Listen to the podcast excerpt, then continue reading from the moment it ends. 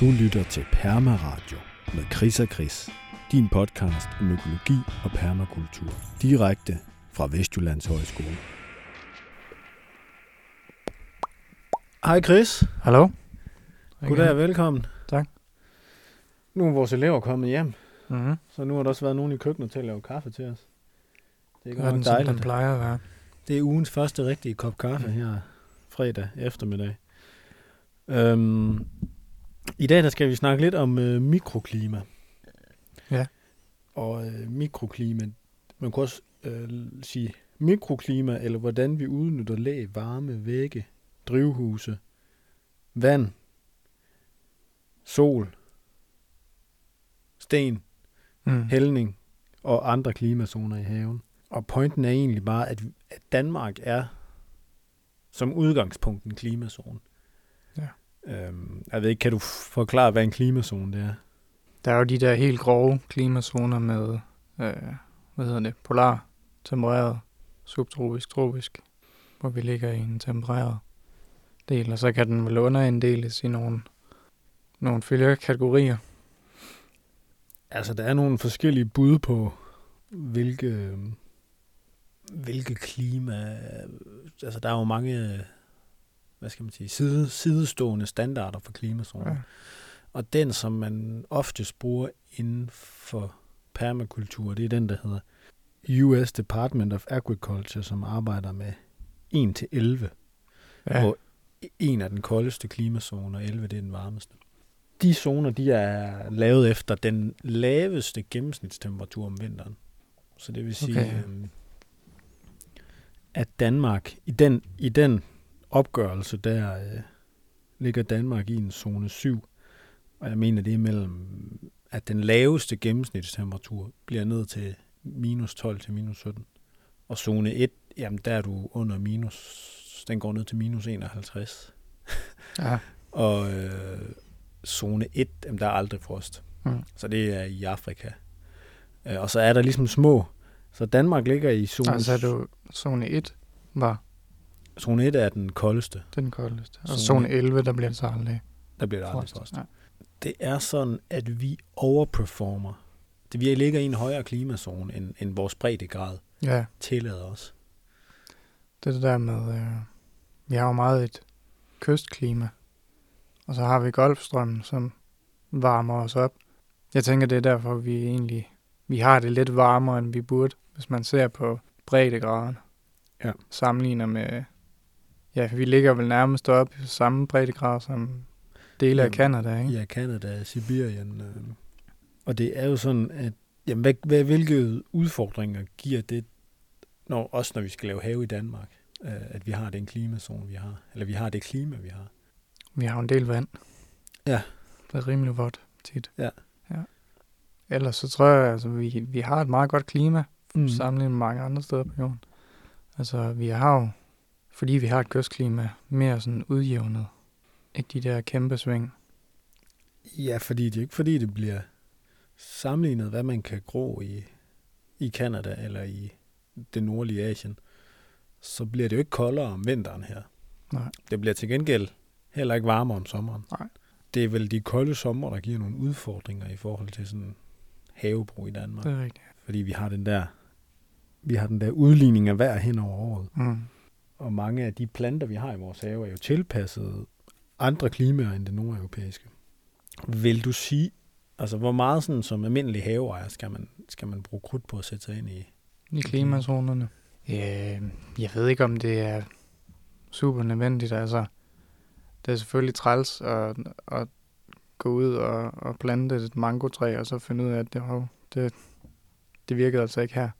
Ja. Så, men øh, det, det tænker jeg, at de fleste har en fornemmelse af, hvad, hvad der altså, hvad der passer ind i det danske klima. Der kan jo selvfølgelig være nogle ting, hvor man ikke ved det, men øh, Jamen jeg tænker også mest, at det er interessant i forbindelse med, at du, altså vores udgangspunkt er jo, at vi kan dyrke de ting i vores have, som vi kender fra vores have.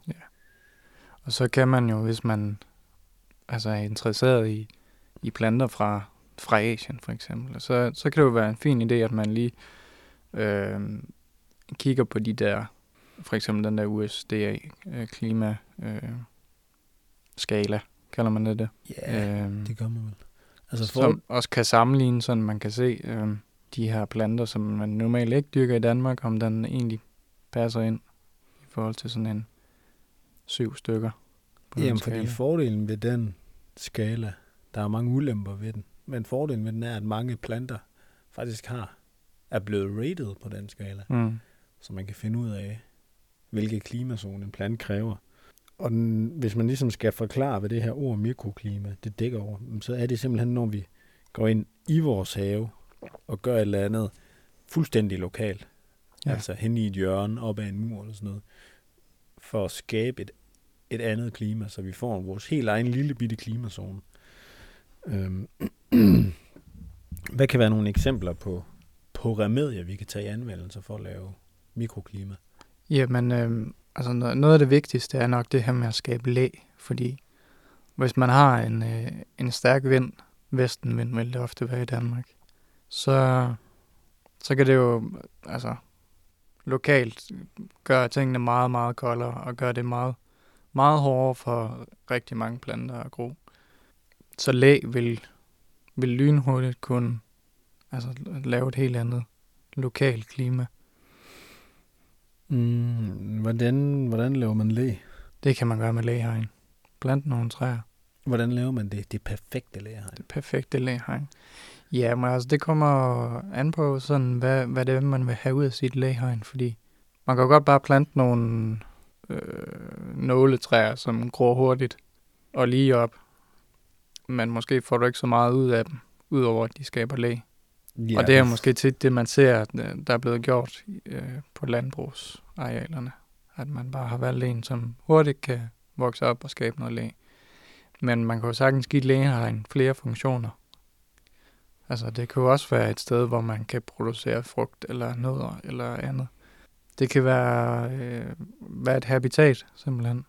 Så at man, Ja, fordi en, det er vigtigt at huske på at få det, netop at få blandet nogle vækster, så det også bliver tæt i bunden. ja, Altså, så du ikke bare har, lige, hvis du får et højt træ med en høj krone, så får du, øh, ja, så kan vinden fise igennem alligevel. hvad kunne være et par gode bud på nytteplanter i et lagerhegn? Altså, hvis man, hvis nu man, man gerne vil have, bare vil skabe habitat for sådan det lokale liv. Jeg tror, hvidtjørn er almindelig røn og sådan nogle, altså de der meget normale, ikke kæmpestore danske, det er sådan lidt en busk, træ, mellemting. Øh, Vi har hylden. hylden også, ja, den vil også falde i den her kategori, som sådan en hjemmehørende ting. Og der kan du så i hvert fald få noget.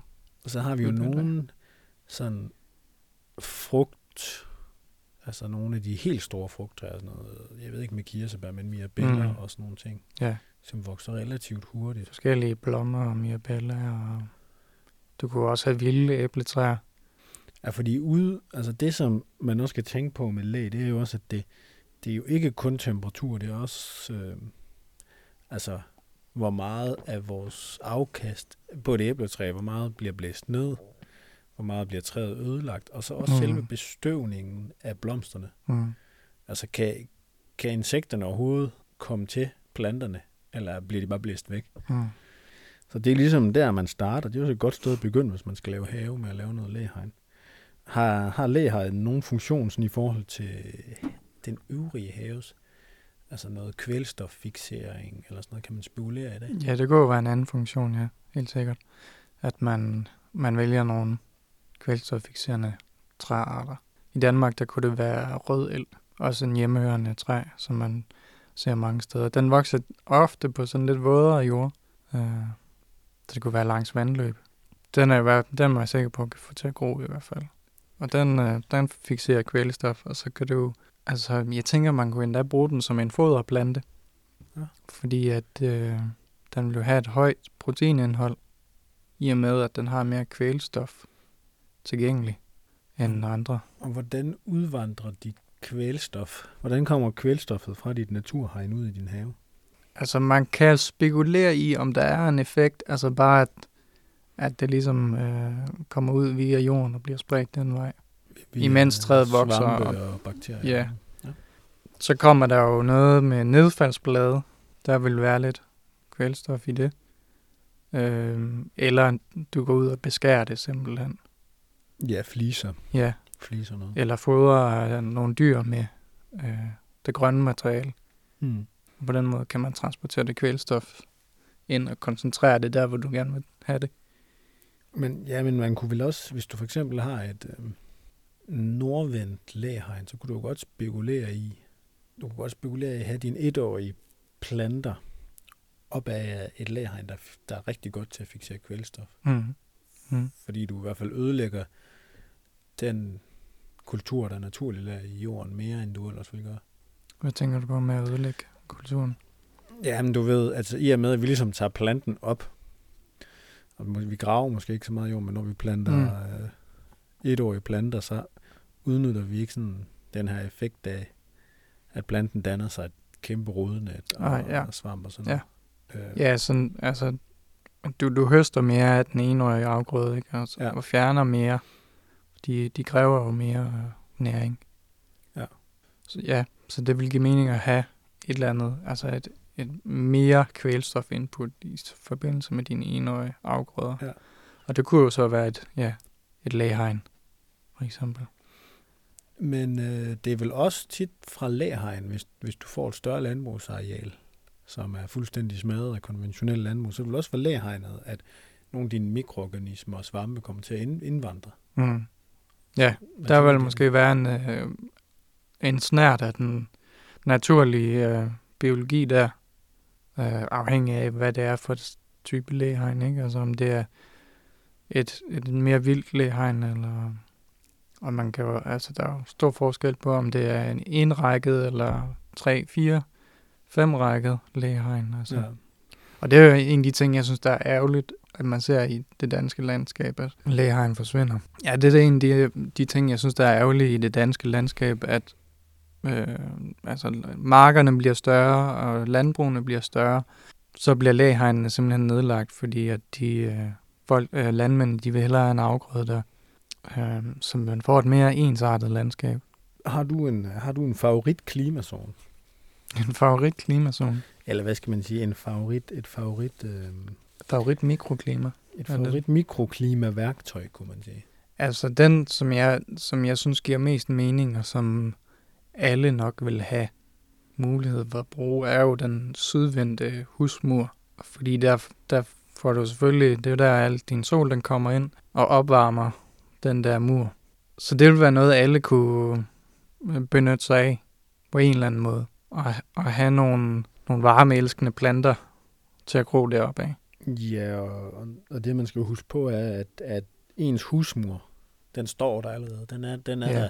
Den er allerede en, Du skal en ikke gå ud og gøre noget. Sig selv.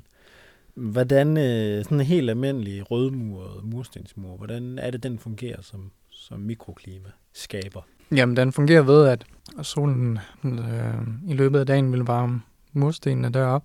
Så når efter solen går ned, så vil den stadig holde noget af den varme der, afhængig af, hvor stor masse det ligesom er. Og så vil den afgive det, sådan at du får et mere udjævnet.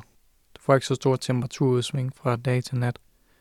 Og det er der nogle planter, der kan drage nytte af. Og så, så vil det nok også, altså den vil blive varmere midt på dagen. Ja.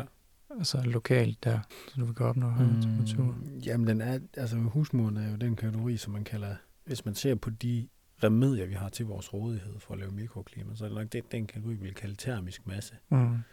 Og det kunne jo også være jamen, alle sten, alle store sten, du har liggende, som er, bliver lyseksponeret af termisk Ja. masse, men det kunne også være vand jo. Det kunne det også være, ja.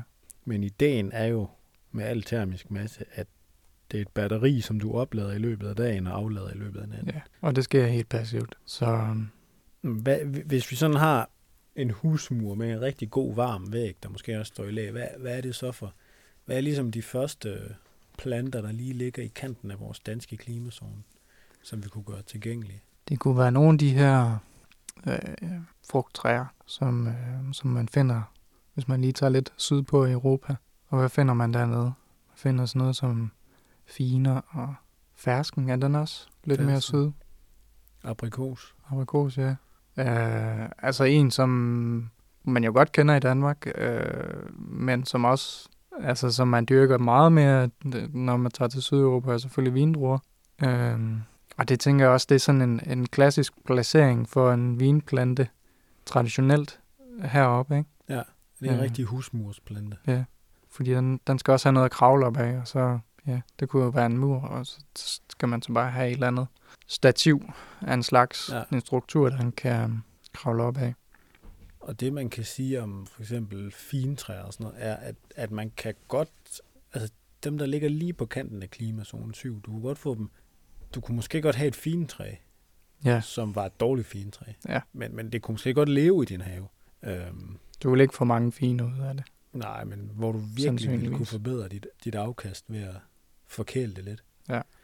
Hvis man sådan lige siger, at det, det, der er vel også nogle fordele forbundet med, at det specifikt er muren til et hus, man bygger det op af, og ikke bare, altså muren til et hus, du bruger som dyrkningszone, og ikke bare en mur. Du har alligevel en effekt, selvom dit hus er godt isoleret, så har du en effekt af, af, af et varmetab. plantedækket, ja. Øhm, Og så, og så det er altså, at man, man planter i 3D, ikke? Ja. I, hvis man har meget lidt plads, du har en lille have, så er det jo mere, altså for eksempel et parcelhus, så fylder huset jo langt størstedelen rigtig tit af dit areal, og så har du en lille bitte have, så, bliver det jo, så kan det jo være smart at udnytte den der vertikale flade, som der var masser af op ad sådan et hus, ud og lave det til et dyrknings, en dyrkningsflade. Hvad med sådan noget som havedammen og sådan noget der? Ja. Hvordan kan man spekulere i at det? Altså vand er jo en rigtig god, som du siger, termisk, øh, termisk masse. Ja. Fordi at vand varmer langsomt op, afgiver også varme rigtig langsomt, så det bliver nedkølet langsomt også. Så hvis man kan varme vand op, så har du ligesom et batteri, der står i lang tid og afgiver den der varme. Og øh, det kunne være en dam her, eller det kunne være, som vi snakkede om tidligere, en vandtank i et drivhus, som øh, afgiver varme i løbet af dag eller i løbet af natten. Hvad med selve spejlingen fra vandet? Ja, ja der er jo øh, en, en af dem, jeg altid tænker på, når man snakker mikroklima og, og søer og damme, det er jo øh, Sepp Holzers østriske øh, bjerg. Øh, Hyggelbedsmanden. ja, hans øh, bjerglandbrug, hvor han simpelthen har øh, gravet sådan en bjergside ud og, og fyldt øh, masser af søer og damme ind. Formet landskabet totalt, men øh, på en måde sådan, at det passivt samler alt det vand op, der kommer, eller i hvert fald det meste af det, og holder det i landskabet i flere niveauer.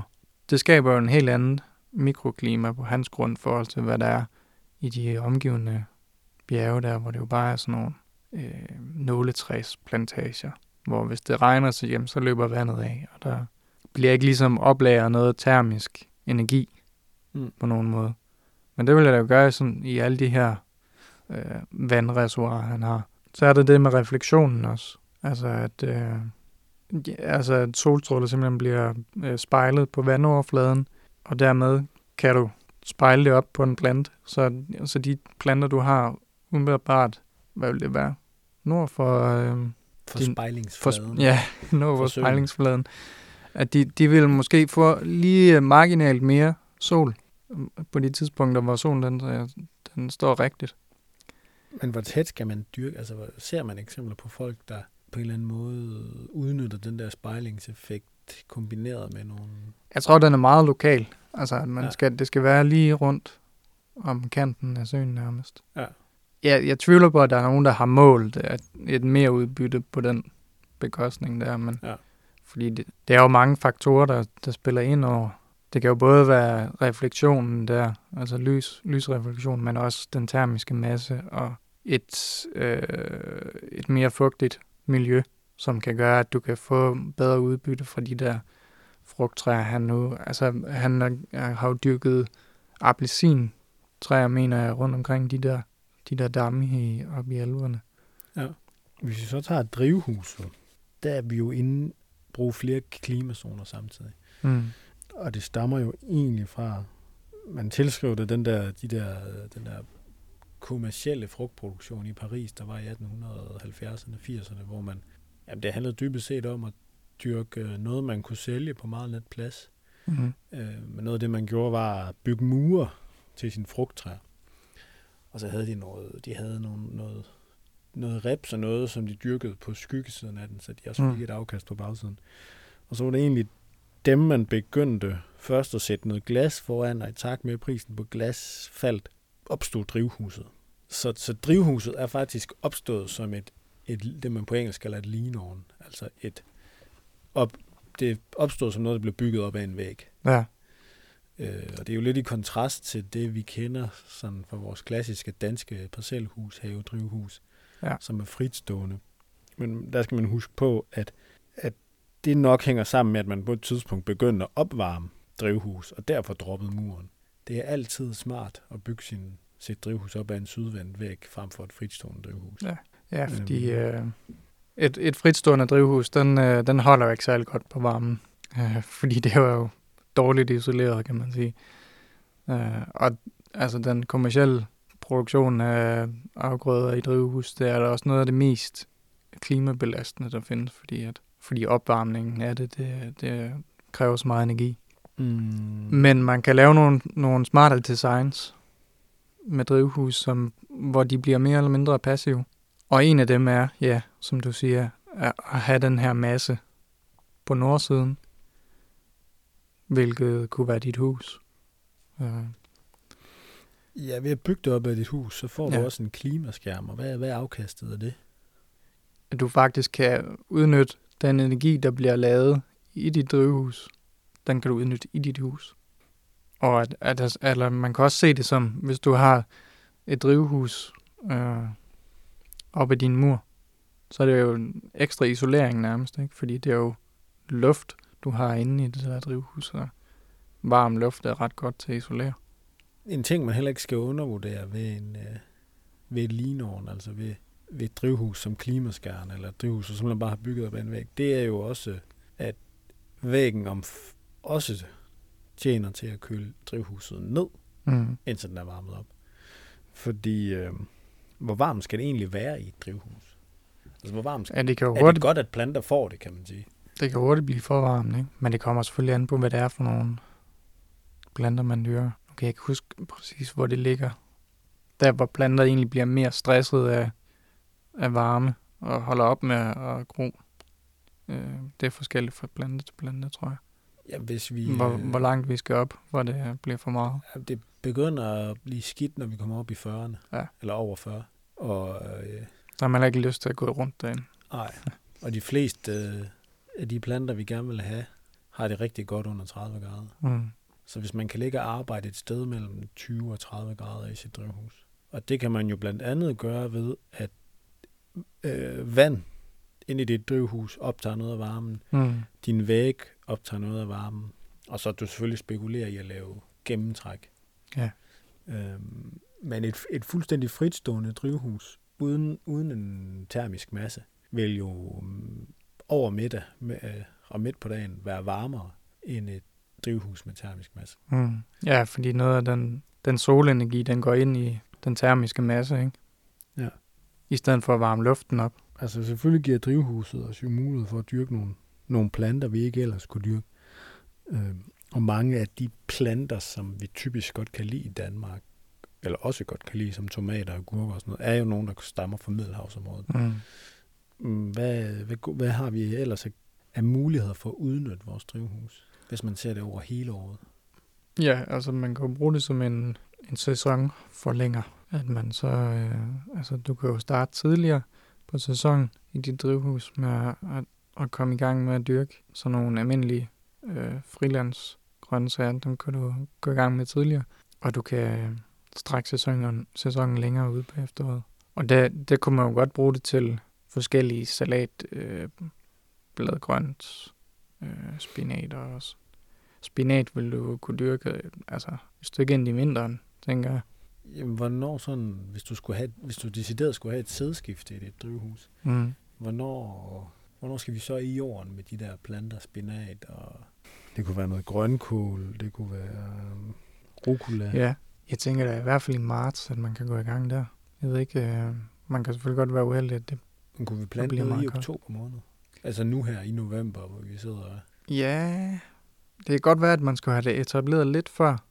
Ja. Fordi på et eller andet tidspunkt, så holder det jo op med at gro, men det kan stadig stå i dit drivhus. Altså afgrøden kan stadig, planten kan stadig stå og holde sig til langt ind på vinteren, men den vil ligesom ikke gro mere.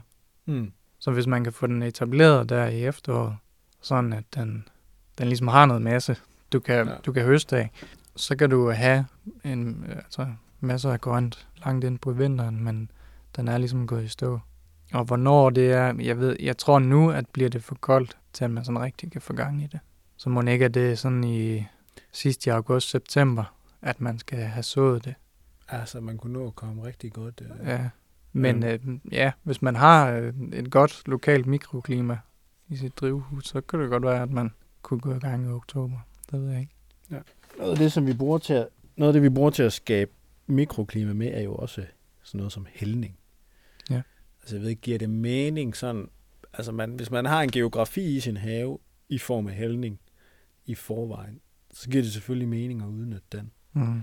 Men jeg tænker ikke, at, at du sådan decideret skal bygge en bakke i klassisk forstand. Nej, Men hygelbedet og urtespjalen, som sådan er to af de greatest hits inden for permakultur, ja, der kan man ligesom lave lidt, øh, er jo nogen, der lidt landskab, hvis man kan. Ja, de udnytter jo, øh, de udnytter jo hældning til at skabe en, en, en anden klimazone. Mm. Hvis man lige sådan skal, vi kan gå ud og kigge på det senere, men hvis man lige sådan skal beskrive hyggelbedet, hvad er det egentlig for nogle, hvad er det for nogle effekter, som hyggelbedet udnytter? Ja, huggelbed, det er jo den, hvor vi har, har taget noget øh, gammelt træ og ligesom begravet det. Dækket det til med, med jord og kompost osv. Så, videre. så vi får sådan en, en mount, øh, en lille bakke. Og øh, der kan være en, en lille effekt af den kompostering, der sker inden, inden midt i hukkelbedet, som så øh, afgiver varme ud. Så der er ligesom sådan en, en kerneopvarmning som jo i sig selv er, altså kan skabe et mikroklima. Men så er der jo den, den øh, flade, som vender mod syd på hukkelbedet, øh, vil der være et mikroklima, øh, som er varmere sammenlignet med den, den nordlige side af huggelbedet. Og det, er jo, det kommer jo så meget an på, altså, hvor højt har du lavet det der huggelbed. Altså noget af fordelen ved hyggelbedet er jo også, hvis du har en, hvis du nu har begrænset plads, så giver det dig også et større dyrkningsareal. Ja. alt efter hvad hældningen er på bedet. Altså du har ikke lyst til at have et hyggelbed, kan man sige, som du ligesom ikke kan arbejde med, så du skal kunne nå ind på midten og sådan noget. Kan man tale om, der er en ideel? Hvis nu man siger, at kanten på hyggelbedet har en hældning, på et eller andet tidspunkt, så bliver den så høj, at, at materialet det begynder at skylle af. Ja, Altså hvor højt skal Det- folk tænke deres hyggelbed? det er ikke praktisk, at man, at, at øh, komposten der, den simpelthen bare skyller ned, og så har du bare en, en bunke pinde med noget kompost rundt om. Så det skal ikke, jeg vil sige, den skal i hvert fald ikke være stejlere end, end 45, 45 grader. 45 grader. Øhm, Og jeg vil have den altså mindre end 45 grader. Og det, og det vil den også altså, naturligt blive rimelig hurtigt, hvis det er det, man bygger efter. Lad os sige, at man bygger den sådan, at den har 45 grader. Så vil den synke med tiden, og så vil du få en mere afrundet. Simpelthen fordi, at materialet inde i det bliver... Ja, Bliver det bliver spist. det. Øhm, altså noget af det, som Seth Polser, hyggelbedens Kim Il-jung, eller hvad man skal kalde det, Mm. han, han udnytter, det er jo også, at han opsamler vand. Altså en ting er, at han har hans, hans sø, hvor han opsamler vand i, men det døde ved inde i et hyggelbed kommer også til at um, holde virkelig godt på væsken. Mm. Øhm, hvor lang, sådan, når du har bygget dit hyggelbed, hvor lang under helt ideelle forhold med den bedste øh, form for træ og sådan noget, hvor lang tid kan man så, hvor lang levetid skal man så regne med, at et hyggelbed det kan få? Hvor lang tid kan det blive ved med at gøde og Altså, jeg, jeg, jeg tænker i årtier, Ja. hvis man putter nok træ i. Fordi den effekt, man får, forsvinder jo ikke Nej. Altså, jo, træet bliver nedbrudt, og på et eller andet tidspunkt, så kan du ikke finde det mere. Altså, træstykkerne.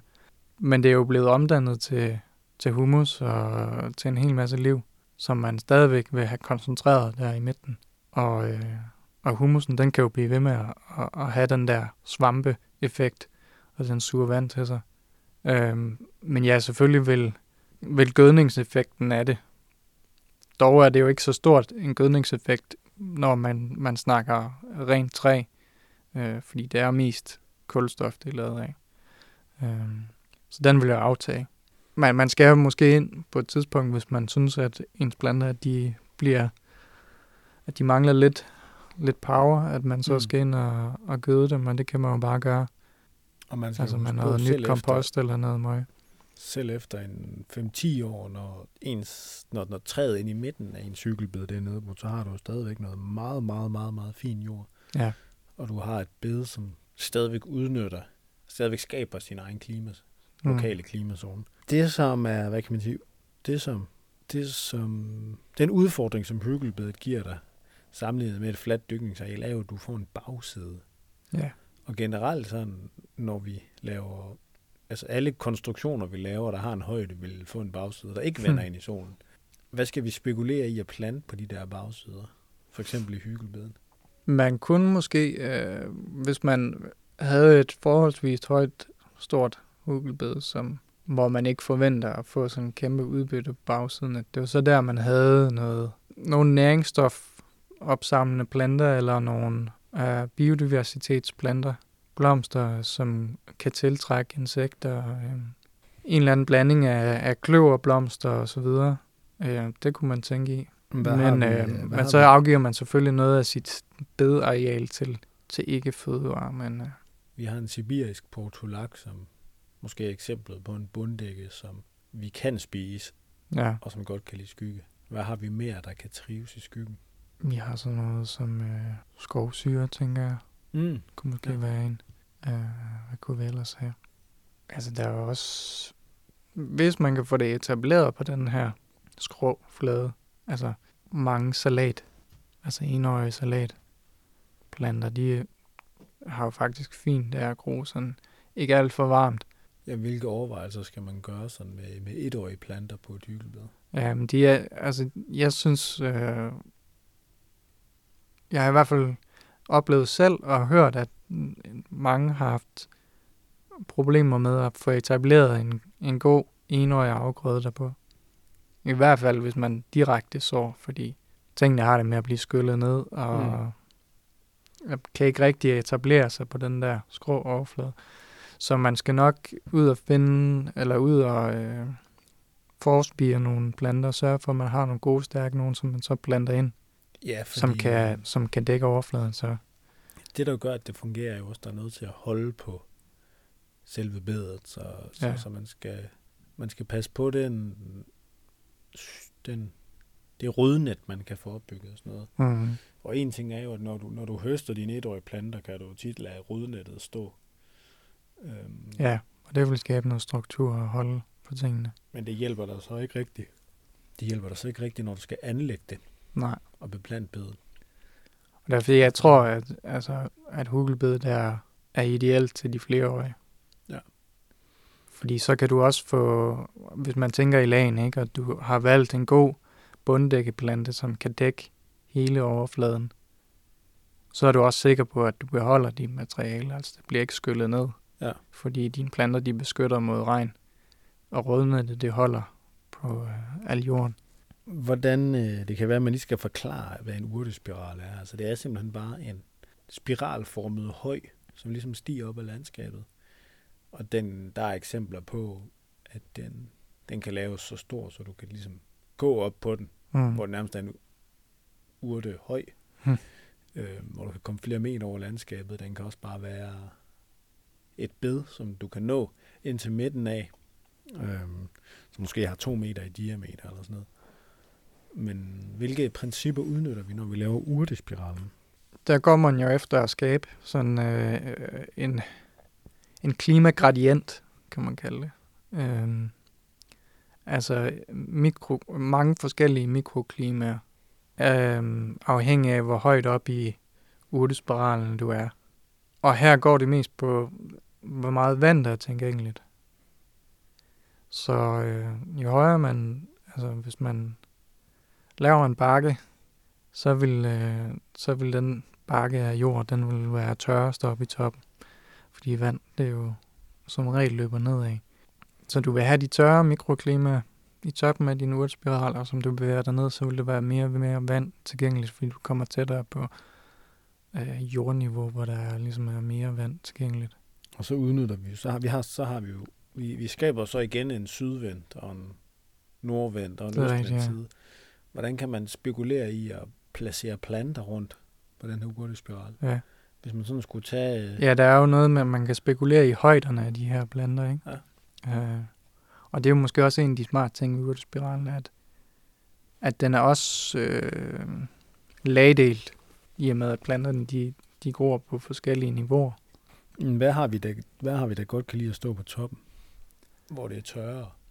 Så, så tænker jeg på de her øh, italienske øh, urter, Sydeuropa, sydeuropæiske urter, øh, oreganoen og timian, den er vel også dernede fra. Øh, hvad har vi ellers? Rosmarinen er måske en af dem, som ikke er helt hårdfør i Danmark, men øh, jeg vil tro, man godt kunne få det til at virke i en urtespiral. Hvis man har, altså, altså man skal også sørge for, at der er varmt nok omkring urtespiralen. Det er ikke bare sådan, at der bygger man en urtespiral, så vil du Mm. have en, et dejligt sydeuropæisk klima på toppen. Den skal stå det rigtige sted også. Ja, det er jo stå i læ, hvis man kan Ja. det og sådan noget. Og der på bagsiden, på den nordvendte side, der kører man jo nogle af de samme. Der, der kører man nogle af de samme ting, som man vil køre på bagsiden af et hyggelbed. Mm. Hvad skal man tænke på i materialevalg, når man opbygger sin urtespiral? Det skal være noget, man øh, har tilgængeligt. Øh, man bruger tit sten, men øh, jeg tænker også, man kan godt lave en kombination af noget hugel, urtespiralsbed. Altså hvis man har noget træ, man, man kan bruge til at lave den sådan overordnede bunke struktur af, og så bare noget, øh, noget god kompost. Ja, fordi øh, det er jo vigtigt at understrege, at du kan, du kan selvfølgelig bygge din urtespiral hvad som helst og få en effekt. Øhm, men hvis du bruger sten og sådan noget, så, så får du igen noget termisk masse, Ja. ja. så får du igen en effekt af det. Øhm, Og det er måske sådan, at du, du kan lige hæve det mikroklima en lille smule, ikke? hvis du har nogle sten, som, øh, som er placeret rigtigt, sådan at de kan afgive varme til nogle af de der mere varmeelskende urter. og igen, så må vi jo bare sige, at det, det er de forhåndværende tings princip øh, først og fremmest. Så hvis du kan undgå at skulle ud og købe noget, så er det, Ja, så er det værd at tage med. helt klart. Er der noget i forhold til, de her, til det her mikroklima, vi ikke har været inde på endnu, som vi skal have med? Altså man kan også godt tænke i mikroklima omkring øh, dyr og øh, kompostbunker, dyremøg. Mm. Altså alle de her processer. Dyrene de afgiver jo selvfølgelig varme i, at de skal, øh, de skal holde sig selv varme. Så der er noget spildvarme med det. Så det er sådan noget med at, for eksempel at have, øh, ja, jeg så på et tidspunkt et eksempel med nogen, der havde omdannet en nedlagt pool i deres have til et drivhus skråstreg hønsegård, hvor hønsene så gik nedunder, altså nede i poolen der, og så var der drivhus ovenpå. Og der vil så være en eller anden effekt. Der både være en effekt med, at de her dyr, de producerer CO2, som planterne øh, kan udnytte, men også varme. Så det er jo sådan en meget øh, ja, opfindsom måde at bruge en nedlagt pool på. Ja, hvis man har gang i større dyr, så kunne man jo også, øh, kunne man jo også udnytte det. Ja. Du kan også vente om at sige, at øh, du kan udnytte dit drivhus til at have dyr inde i om vinteren. Det er også ja, en rigtig god måde. Og på den måde få, øh, få gødet det samtidig. Mm. Øhm, skrabet jorden med nogle ander, nogle høns. Øh, det vil så også have den fordel, at din, alle mennesker, der har haft med høns og ænder og sådan noget at gøre, ved jo, hvilket som helst dyr faktisk, som skal stå udenfor om vinteren, ved, at det er øh, meget irriterende, når deres vand fryser til. Ja, Fordi dyr, der er ikke nogen dyr, der ikke de på kan en eller anden måde skal have vand hver dag. Og det er virkelig irriterende, at så skal man enten opvarme det med el, eller man skal øh, have to vandtanke, man skifter mellem. Mm. Og der kan drivhuset også lige præcis være det, der giver de par grader, der gør, at det bliver holdt frostfrit. Ja, der er andre ting, vi kan komme på. Men ellers så tror jeg også, vi har været rundt om det meste. Så jeg tænker jeg, at vi skal gå ud og kigge på nogle af vores egne klimazoner. Mm. Og det, hvis man lige sådan, inden vi går i haven, skal sende et budskab videre til Danmarks haveejer, så tror jeg, det skal være, at det er virkelig, virkelig smart at tænke over nogle af de fuldstændig basic ting. Altså sådan noget som læ, for Ja. eksempel. Rigtig smart at overveje, om du skal gøre bare en lille smule for at skabe nogle læhegn. Eller udnytte den læ, du har i forvejen. Og så de fleste mennesker, der ikke har et drivhus, har trods alt en, en, en form for bolig. Ja, Og derfor så har de som også en, en den. husmur. Øh, og selv hvis den er af træ, så er den der i hvert fald stadigvæk sydvendt Ja. en af murene. Så øh, start med at udnytte de ting, som jeg har til rådighed. Og øh, Eller udnytte øh, dit indendørs areal simpelthen også til at lave planter. Det behøver jo ikke være sådan, at du producerer din mad indendørs, men at du kan forspire dine ting indendørs, som ja, du så planter ud. er jo drivhus. Så udnytter du ligesom et areal, som i forvejen du skal have varmet op. Og hvis man har et ældre hus med fjernvarme, eller oliefyr eller sådan noget, så er det også... Øh, så vil du typisk også fyre under din vindueskarme. Ja. Så der kan du faktisk få en rigtig... der er sådan en middelhavsklima hele året rundt. Øhm, har vi noget, som har vi noget, der øh, trives ved en god varme, uden at, uden at være så lyskrævende? Altså hvis det er sådan, man, den første jeg tænkte på var jo svampe. Ja. Øhm, fordi de kræver sådan set ikke rigtig noget lys overhovedet. Nej. Så hvis du har et eller andet, et lunt værelse, hvor, øh, ja, hvor der ikke er noget som helst vindue eller, eller sol, så Mm. kan man egentlig Et varme til- fyrerum, for eksempel. Ja. Øh, jeg tænker også tit på, når man går ned i vaskekælderen her på skolen, Ja. Øh, der er det her rigtig lune, fugtige øh, rum. Man tænker, her er det perfekt at dyrke svampe, fordi der er høj fugtighed, og der er lunt. Og jeg har set nogle af de der opstillinger, hvor man producerer, jamen faktisk øh, i kommersiel skala producerer sådan noget som Østershatte ud af, af kaffegrums. Mm. Øhm, og der har man jo nogle fuldstændig mørke containere, Ja. hvor man styrer øh, temperatur og fugt og lys. Ja. Og hvis du spørger en af de der, og, og, og man, man går jo faktisk specifikt efter at holde lys ude, så det er blandt andet, når du laver de her poser, hvor du har blandet dit, dit mycelie for svampen med kaffegrums, altså, så bruger du sort plastik, hvor man kunne sige, du kunne bruge klar plast, Mm. men man, altså, så, du vil, man skal huske på, at myceliet vokser jo ikke over jorden. Nej. Så, så jo mindre lys, jo bedre. Og det miljø, man prøver at genskabe i de her container, der skal man forestille sig sådan en, man skal forestille sig sådan en, en rigtig lummer sommerdag lige efter et kraftigt tordenvejr. Mm. Skal man forestille sig sådan, hvordan det vil se ud inde i en muggen gammel træstamme, hvor de der østershatte, de Det bare skal skal de. Det der signal, hvor de tænker, nu er Ja. det vores niche, nu kommer vi ud. Øhm, Udfordringen er så bare, at det er også rigtig mange andre svampers niche. Ja, det så er hold dem væk. Det er det. problemet ved at dyrke svampe er altid kontaminering med alle Ja. mulige andre svampe. Øh, hvilket jeg også tænker vil være et pro- det vil være udfordringen, hvis du for eksempel dyrker svampe inde i dit fyrrum. Ja. Det er- ja, hold det, hold det, Det er altså for, at der ikke så også kommer en masse muk og skimmelsvampe, ja. Hvad ved jeg. Helt sikkert. Øhm, så tror jeg, at vi, øh, Vi rykker ud. vi rykker en tur haven. Skal vi ikke det? Jo. Måske skal vi lige have noget mere kaffe. Ja.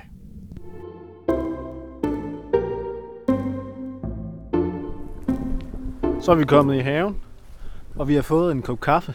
Nu skal vi udnytte, at der, der er god kaffe i dag. Mm. Og der er også kommet mælk, så vi har faktisk fået, fået mælk i kaffen. Nu er vi rykket ud her, vi står foran øhm, ja, Lundgården, ja, og det er sådan... Hvis det havde ligget inde i byen, så man kaldt det en murmestervilla. Vi har den her sydvendte væg. Øhm, og der er i hvert fald helt sikkert et, et stort varmetab, man kunne udnytte her. Det, det skal ikke være nogen hemmelighed. Øhm, og der er jo faktisk en plante, der har udnyttet den her klimazone, som er en, øh, en efeu. Og det er så stort set det, som den her klimazone den bliver udnyttet til lige nu. Ja. Så er der jeres urtekonstruktion, Ja. som jo faktisk også vil få noget ud af det, i hvert fald om sommeren. Ja, vi har lavet sådan en, en plantestation her. øh, som I helt sikkert skal arbejde videre på. Måske i løbet her i vinteren, hvor vi ikke har så meget andet, så kan vi lave noget konstruktionsarbejde. Øh, måske et redesign af den. Lave den mere som en misbænk. Øh, det tænker jeg kunne være en rigtig god placering til en misbænk. Det ved jeg også, du selv har Mm. på den side af dit eget hus. Hvor man så kan starte sine planter tidligt op, og de kan vende sig til, til at være udenfor, uden helt at krasse af. Øhm, og det er også, nu kan man se udfordringen. Hvis man lavede en, hvis man pakkede den her væg ind i et drivhus, så vil den selvfølgelig tage noget udsyn. Og det kunne også tage noget lysindfald fra dit hus. Ja. Øh, og det, men den kunne, også, den kunne også agere dejlig havestue. Det kunne den. Altså man kunne jo godt tænke stort, og så at man hele terrassen her egentlig blev til et drivhus. Øh, Ja, for vi har, det. vi har også en anden termisk masse her jo. Vi har jo fliserne, vi, vi står den, på. vi står på. Ja. Der er sådan set masser af masse her, man kunne udnytte. Og det skal man jo også tænke på, når man, man anlægger sit drivhus, at fliserne er også en termisk masse. Mm. Hvis man har brug for køling, så kunne det jo godt være noget som... Øhm, den i og med, at hvis det her var gulvet i et drivhus, så ville de jo nok være mindre lysudsat, de her fliser. Så ville du jo få en øh, meget langsom opvarmning af dem. Ja. Og en mere køling om aftenen. Men det er også sådan en areal her, hvor man, altså hvis man, man tænker, at man boede her, at man kunne, her vil man placere mange af sine potter og Ja. øh, krydderurter for eksempel, fordi du har dem tæt på huset, hvor du lige kan gå ud af terrassedøren og øh, hente dine urter. Så det vil ikke være et dumt sted at have en masse store potter med forskellige urter i. Man kunne hænge noget op, Det kunne man også, ja. for også at udnytte højden lidt. Enten have nogle, nogle, nogle plantekasser, eller simpelthen, øh, simpelthen de her mormoragtige krukker, der hænger i noget snor. Mm. Netop for at udnytte den virkelig gode klimazone heroppe ved væggen. Og så må man sige, sådan en efeu der, det er jo virkelig spild af plads. Ja, den kan vi ikke bruge til særlig meget. Der er jo fandme hverken vinduer eller noget som helst på den. Så øh, Men hyggeligt ser det ud. ja, Øhm, Men øh, man kan jo, øh, man kan jo lade, lade sig inspirere af efeuen, ikke? Og tænke, den, øh, den udnytter altså noget der, og den gør det ret godt. Så Ja. man kunne måske efterligne det med en anden plante, som var mere nyttig for os. Og det vil vel, vinranken vil være en oplagt. Ja. Vi har vel ikke, en ja, vi har vel ikke lige, lige frem en klatreplante. Der er ikke så mange klatreplanter heroppe i det tempererede. Øh, men vi har selvfølgelig humlen, som vi har snakket om tidligere. Som jo virkelig er effektiv til at finde vej. Mm. Den kunne godt Eller at man, man kunne simpelthen øh, altså, lave et, øh, et lille bed til enårige grøntsager her, øh, og dyrke bønner. Ja. Øh, nogle stangbønner eller pralbønner, som vil en- Nå, jeg er helt inde ved muren. Simpelthen. en- Fjern den inderste række fliser her. Det vil heller ikke være en dårlig idé. lige Altså- ved fliserne op, og så, så smider man måske alt sit køkkenaffald deri og lader det kompostere i løbet af vinteren, og så øh, når det kommer til foråret, så kan du sætte dine bønner. Og jeg forstår for en anden idé her. Man kunne simpelthen også lave... Øh, altså det, der vil være... Det, der er irriterende, er, hvis du laver en eller anden hjemmefikset grim konstruktion, som skal være sådan lidt drivhusagtig. Ja. Og det er en god måde at spare nogle penge på.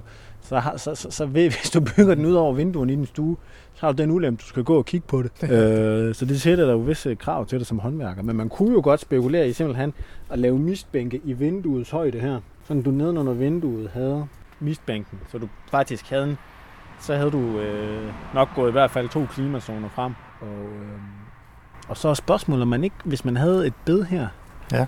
altså hvis du havde et bed under vinduet, om du simpelthen kunne udnytte noget spejling fra vinduet af, Det kunne faktisk godt være. hvis vi sådan skal spille på alle ja. Tangenter. Det kan godt være, at der var lidt øh, refleksion der, sådan at den faktisk også fra, fra sydvendt sol fra nordsiden, Ja. hvis man havde noget Ja, der. ja, ja.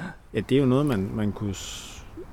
nu for det meste, så vil du så have plantet noget på en sydvendt flade. Men her er det så, fordi den er oppe i højden, at der ikke skal gro noget op i vinduet, og så også fordi mm. du Mm. godt kan lide at kigge ud af det. Ja. Så der kunne man faktisk øh, udnytte og få smidt noget mere energi ud på noget, der pegede, der pegede mod nord. Øh, simpelthen skabe solskin på noget, der pegede mod nord. Ja. Der er jo også noget andet, der peger mod syd, som reflekterer en lille smule lys. Hvis vi har vandvarmere, solceller med glas henover, Mm. tænker jeg, der må være en, en smule refleksion, når vinklen er rigtig i hvert fald. Ja. Og så er der jo bare noget, jeg tænker, vi mangler her. Det er, fordi det her nedløbsrør herhenne i, i hjørnet, det løber simpelthen lige lukket ned i jorden. Ja, der Ned i mangler en, en gevandig regnvandstank her. Ja. Det er i hvert fald helt sikkert. Og den kunne, og den, den kunne også passende stå her. Så kunne man måske flytte den ud. Lige give... Øh, man kunne godt få, øh, du ved, to meter dyrkningsflade længere her, sydvendt dyrkningsflade, og så samtidig få en ordentlig øh, termisk masse. Ja. Som holdt, øh, som gav noget varme her om, om aftenen, om natten. Jamen, det er simpelthen en fantastisk husmor. Der er så mange muligheder her. Så har vi lige ved siden af os, der har vi en, der har vi bagenden af en garage, øh, ja. som der også har været hønsehus inde i en gang. Og så er der et eller andet intermistisk, øh, desperat forsøg på at lave noget kunst. Ja. Jeg, noget, tror, jamen, jeg tænker, det så kunne faktisk være, det kunne godt, det kunne godt vokse noget op af. Her kunne din vindru godt være, ikke? Øh, hvad får vi ud af den her væg? Nu er det jo ikke øh, en mur, så det er jo ikke nogen termisk masse. Det er en sydvendt væg. Nej, det er bare en, træ, en trævæg. Så der er ikke meget termisk masse at hente i den. Kunne vi spekulere i at male den sort simpelthen? Det kunne man godt, ja. Så ville den i hvert fald, øh, ja, den vil blive varm jo. Men om den varme, den ligesom bliver der længe nok og bliver afgivet til noget omkring miljøen. Om det er også det, om det simpelthen bliver for kraftigt. Ja. Altså nu, nu, nu kunne man sige, at det her vil være et rigtig godt udgangspunkt for at eksperimentere, fordi lige nu er det bare sådan en gammel, det er ligesom Jens Weimanns øh, gravsten, ikke? sådan en mm. gammel fryndet bræt, der står heller skæt til siden.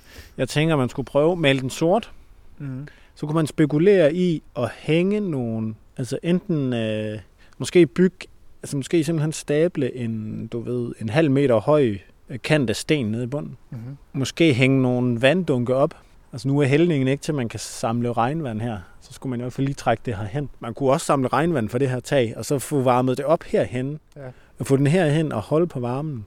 Og måske kunne man ved at male væggen sort, få varmet det vand, der hang ned på den hurtigt op. Altså jeg tænker, det, det kunne være meget god plads til en stor regnvandstank her med den eneste udfordring, at ja, at taghældningen ikke er helt rigtig. Men hvis man kunne lave en forbindelse fra det andet tag, ja. fordi vi har altså det står mod syd det her, så man vil kunne få varmet noget vand op. Og det er måske også her, vi gerne vil, vil bruge noget vand, fordi vi har bede, vores zone 1 bede, rimelig tæt på. Så hvis vi har brug for at vande dem i løbet af sommeren, når regnvand øhm, fra regnvandstanken, så er de uh, tæt på sådan en, en mur som den, vi lige har kigget på før, sådan en mur som den her, hvordan er det her ved hjørnerne? Altså, kommer der en eller anden form for øh, turbulens? Skal man simpelthen overveje, kunne man overveje, både her, hvor vi lige har været før, bygge simpelthen bare lige en halv meter, en halv meter øh, vindskærm eller ja. læ, læhegn, eller simpelthen med nogle planter skabe noget læ rundt omkring hjørnerne? Ja, det kan godt være, at øh, man kan bryde det en smule. Nu har vi allerede noget hæk her, der, der bryder det i hvert fald der. Ja. Og tre derovre. For jeg tænker lidt nu, det hus, som vi lige stod og kiggede på før, der er, der er... Øh... Kan i hvert fald godt komme en stærk vind. Ja, som bliver presset sammen. Det er en vindtunnel, ikke? Ja. Øh, mellem de to bygninger, vi har her. Ja. Og den kunne man gøre noget for at bryde ned på det hjørne. Man kunne gøre noget for ligesom her i havens begyndelse. Der er ligesom sådan en, en port, man går ind i. Ja. Der kunne godt fra porten og så over til væggen være noget, noget læhegn. Ja, det vil jo også være en placering, hvor den ikke... Altså, den skygger jo ikke for noget, øh, sådan set, der er vigtigt. Noget, noget vi gider at gemme på. Øhm, hmm, hmm, hmm.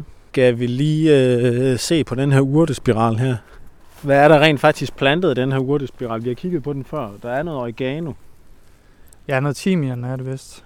Og øh, jeg tror, det er nogle øh, pibeløg, og hvad er det, vi har her?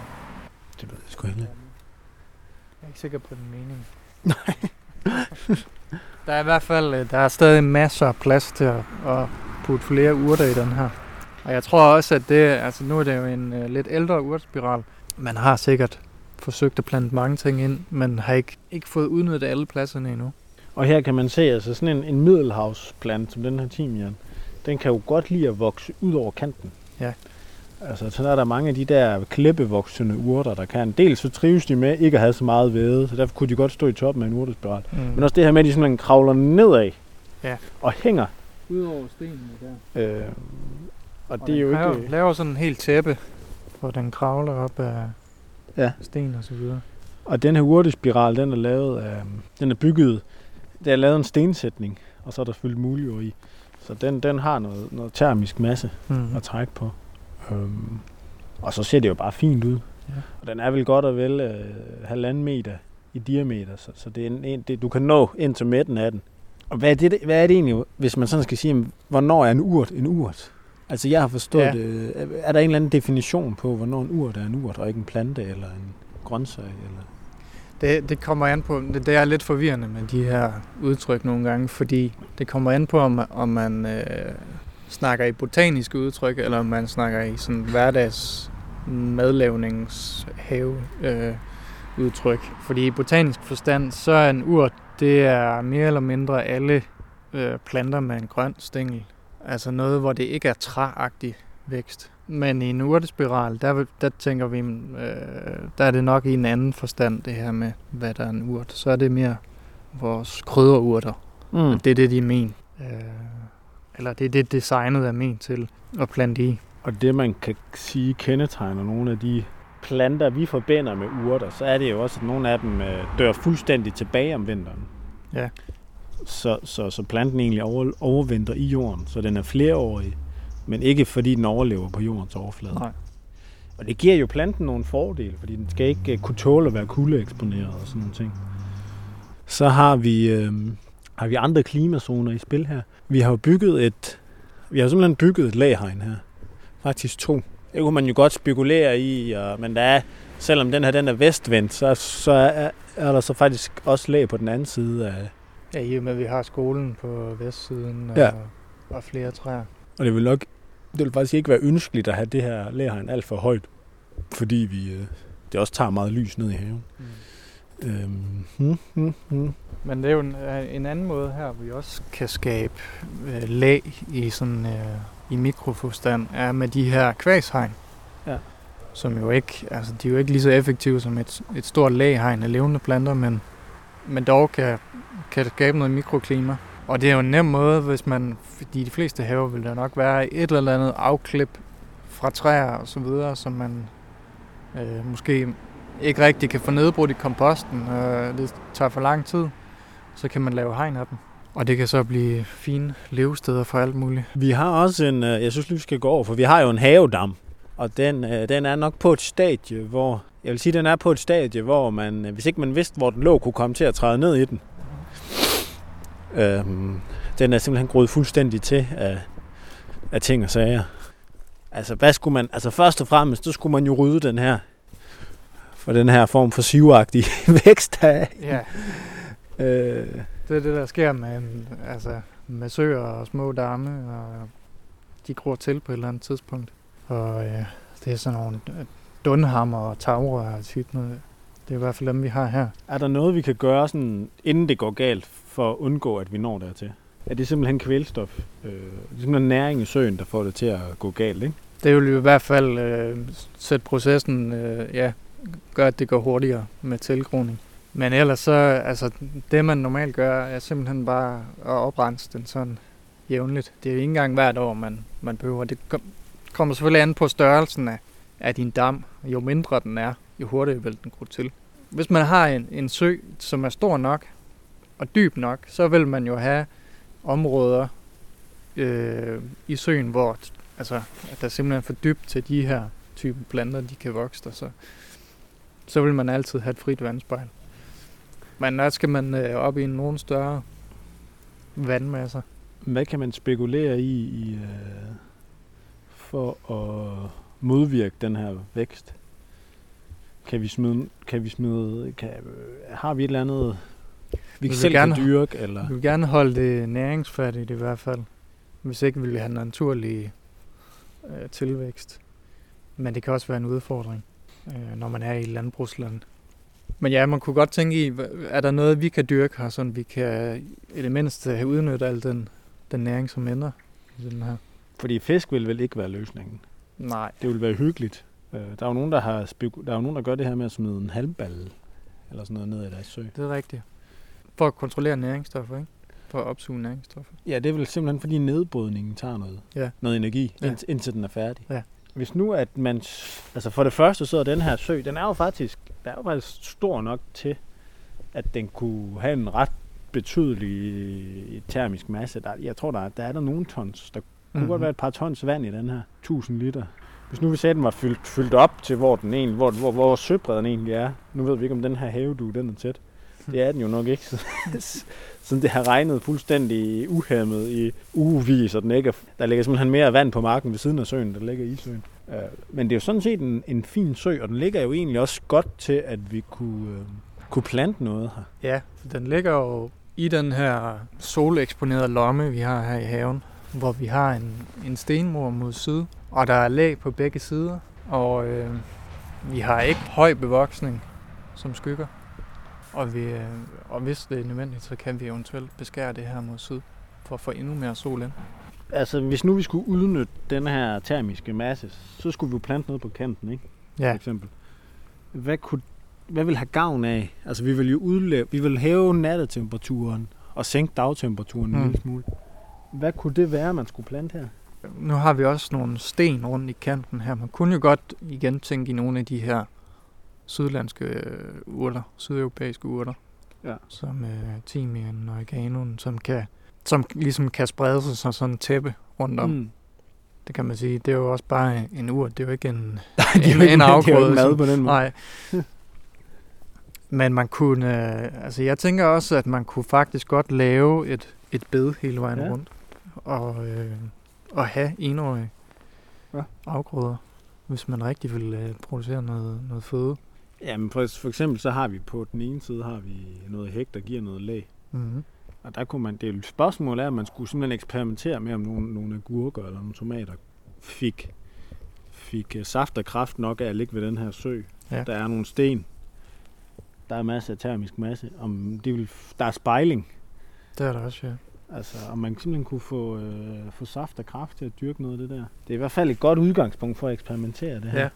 Det kan godt være, at det bliver et fremtidigt projekt. bed her. Øh, og så har vi vores helt almindelige, vores helt almindelige mur her, som vi har kigget på før. Det her, det er ligesom, man forestiller sig, at vi har et, en skurbygning, som, øh, som har en muret en- endevæg mod syd. Så det vil sige, det er ikke et, et sted, hvor der kommer noget varme indenfra. Nej. Øh, men vi har altså en muret væg, der opsparer noget, noget varme og giver noget. Og der, og der gror allerede øh, noget brumbærbusk, som øh, udnytter den varme meget godt. Og vi har nogle, øh, et æbletræ og nogle af de her kulsukkerurter, som også har nyt godt af den her solside her i løbet af sommeren. Jamen, hvad er det her for en... Altså, hvad fanden er det her, der står her? Ja, den der, den er, det er jo en eller anden æbleagtig. Det ligner noget madæble. Altså. Ja. Fordi altså, spørgsmålet er, om det her æbletræ, det vil i hvert fald have godt af at blive klippet lidt frit, ikke? Jo. Og få lidt mere, mere Øh, plads at røre sig på. Og, Brumbær, der er på vej over her. øh, hvad, og, og nu er der jo, oppe ad den her væg, er der jo faktisk allerede bygget et ganske fint og, og intakt øh, espalier, som Ja. ikke er ødelagt.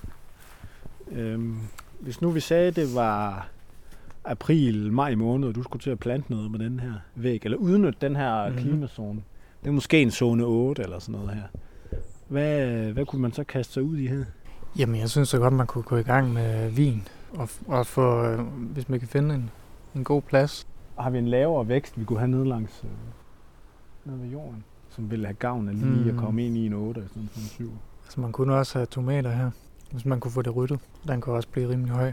Og, og dække hele muren på en, sådan set. Men har vi sådan en helt, Har vi øh, har vi en helt lav vækst? en helt lav en. Noget, som man, kunne, noget, man kan bruge under tomater? Jeg tror, du øh, tænker på basilikum. Nå Måske. ja, god idé, ja. Men det er jo igen, øh, det er jo så enårige planter. Jamen har vi nogle, Har nogle, har vi øh, nogle middelhavs flereårige planter? Altså noget som, Hmm. nogle flereårige planter, som har brug for hjælp? Ja, altså... Jeg, jeg tænker godt nok mest i, i uh, frugttingene lige nu. Så Det er sådan nogle finer og Ja. de der. Og det vil faktisk være, der vil den her mur måske kunne være værd at tage med i sine overvejelser. Ja. Man kunne lave en, man kunne ret hurtigt få smækket en, en, et, et lean-on drivhus ud her også, fordi det ligesom er rimelig ryddet foran. Mm. Og så, øh, så har mure jo også den fordel, at man ikke flytter dem så tit. Ja. Så derfor er det jo godt at spekulere i at plante noget, som skal blive stående. Og hvis man havde, og der er sådan nogle, faktisk nogle gode, der er ligesom espalier mellem alle vinduerne her, som Mhm. egentlig bare er til at tage at bruge.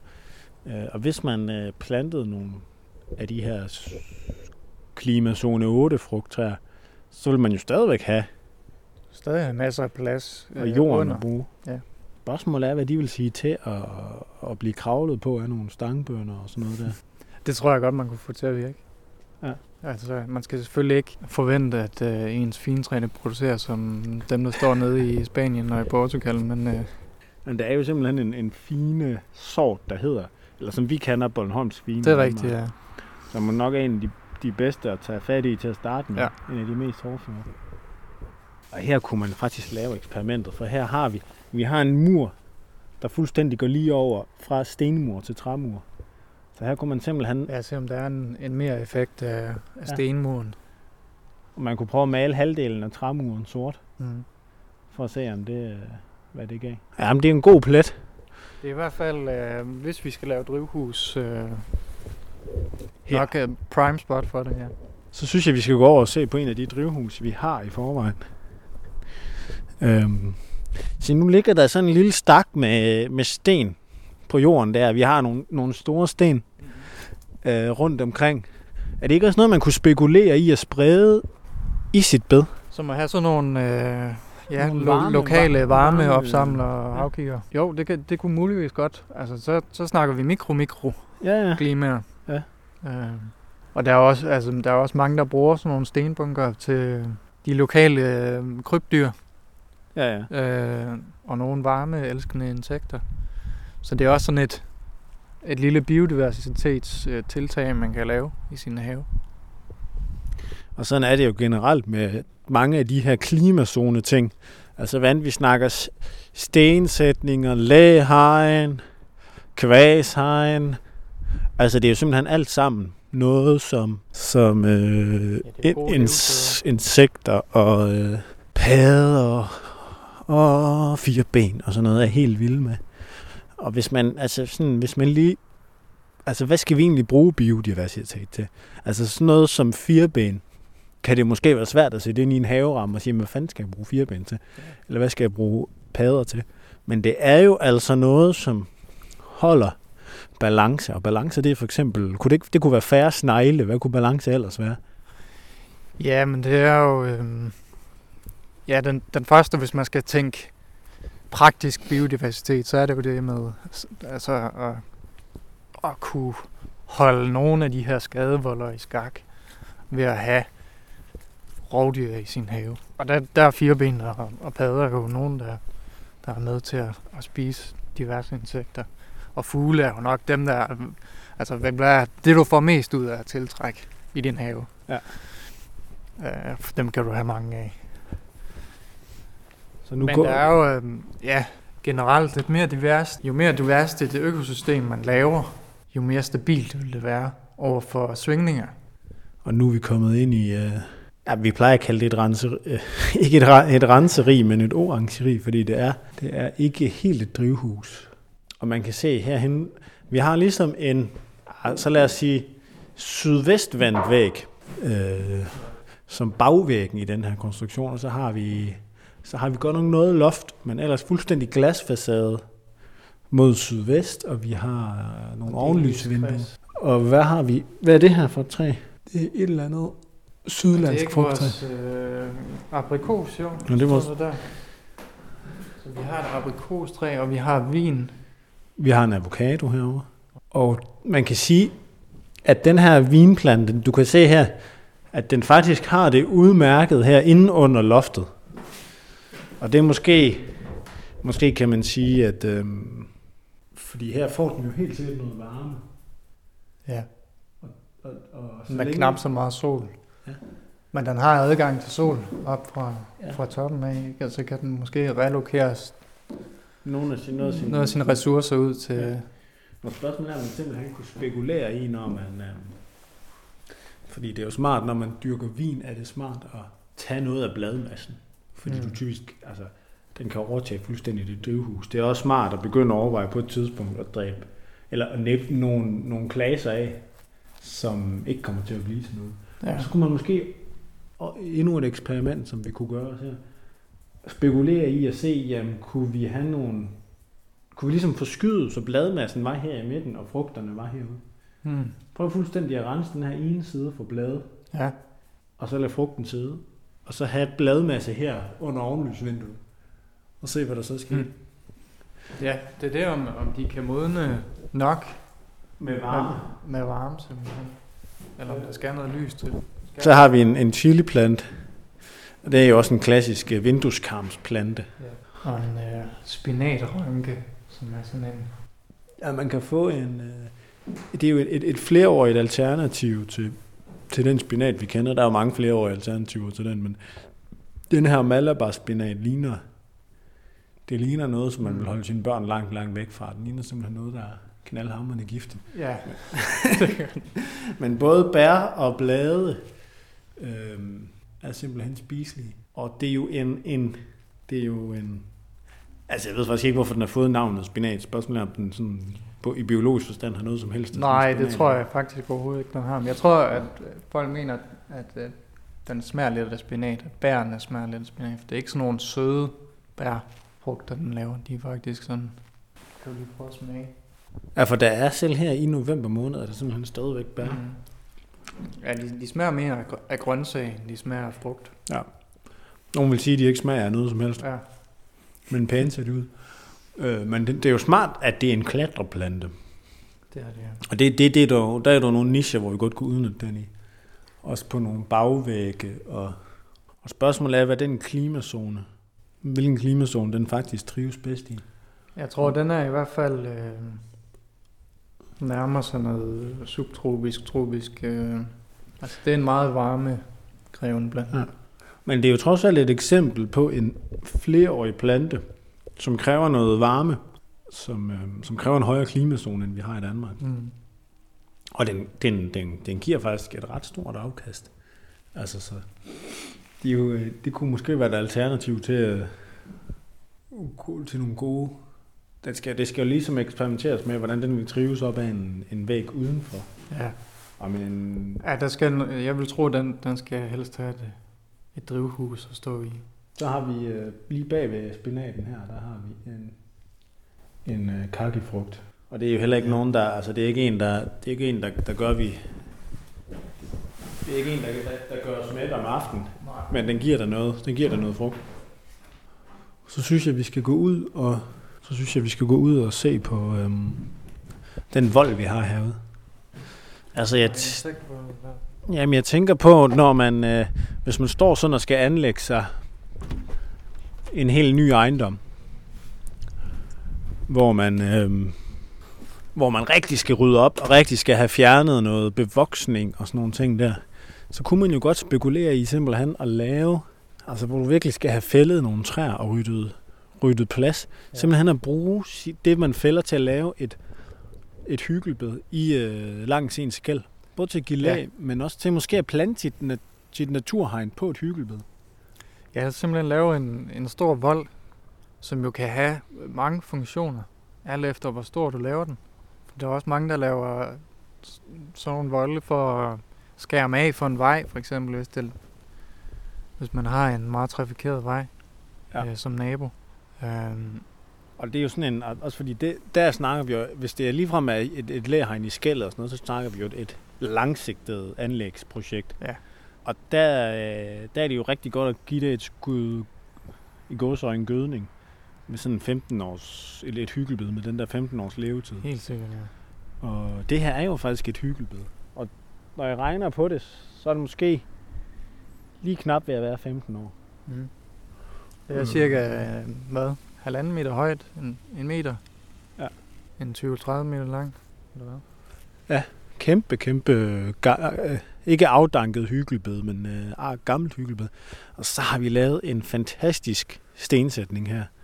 Og den er fuldstændig... Øh, Ja, det var jo en bænk til mennesker. Man er blevet... Ja, det er det måske stadigvæk. Øh, men nu er der i hvert fald kommet... Den er blevet polstret med, med timian, som har spredt sig ud over, ud over det hele.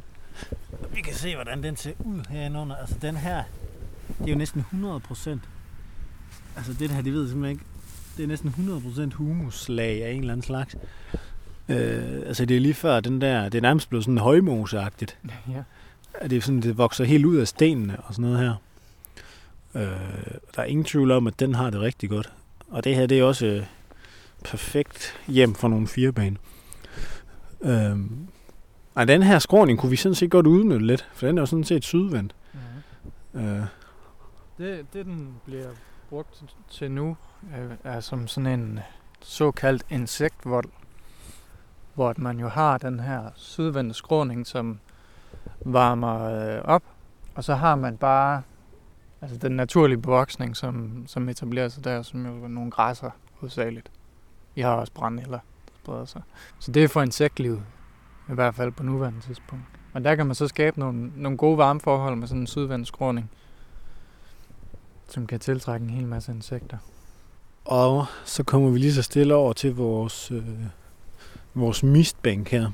Ej, det her er faktisk ikke en mistbænk. Nu skal man lige, altså, nu skal vi lige have, have, have øh, begreberne på plads her, fordi øh, en mistbænk er, er, hvor man udnytter, altså, det, hvor man udnytter, altså, hvor der simpelthen er et bed nede i bænken.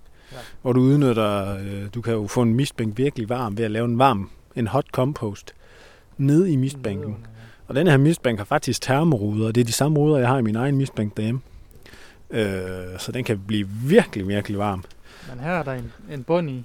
Ja, så det her det er sådan en, du vil, vil sætte potter og forspire i og sådan noget. Og det, Ja. ja. det er det, man kalder en drivbænk. Fordi det er ligesom et drivhus. Det er bare Mhm. en bænk i stedet for. De her, de bliver vel primært brugt til at forspire, ikke? Jo. Hvornår er, den, hvornår er højsæsonen på den her? Det er nok der i øh, februar marts, tænker jeg. Nu er det jo øh, Birta, der hovedsageligt bruger de her. Helt præcis, hvor, hvornår hendes kalender starter, det er jeg ikke sikker på. Den slutter aldrig. Nej. og så har, du ikke, at det er, det er der omkring? Jo, så har vi herovre har vi nogle helt almindelige, så simpelthen bare nogle potter. Der står et fintræ i en potte.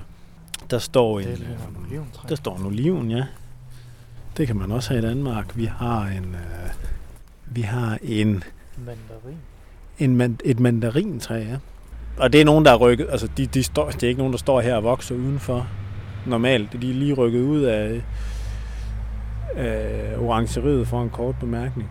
Mm, Det var noget mest potterne, jeg tænkte på. Fordi hvad sker der, når man planter en plante i en potte? Og det er sådan en, øh, det er sådan en keramikpotte. Altså der, øh, der kan man jo også godt, hvis man tænker i varme, som vi har snakket om i dag, få lavet en, øh, en rigtig varm jordblanding der, hvis den står i solen. Og øh, det kan også hurtigt blive for meget, og, øh, og så tør de jo hurtigt ud. Det er udfordringen ved potter, at holde dem, holde dem våde nok. Øh, hvad kan man ellers sige om potter?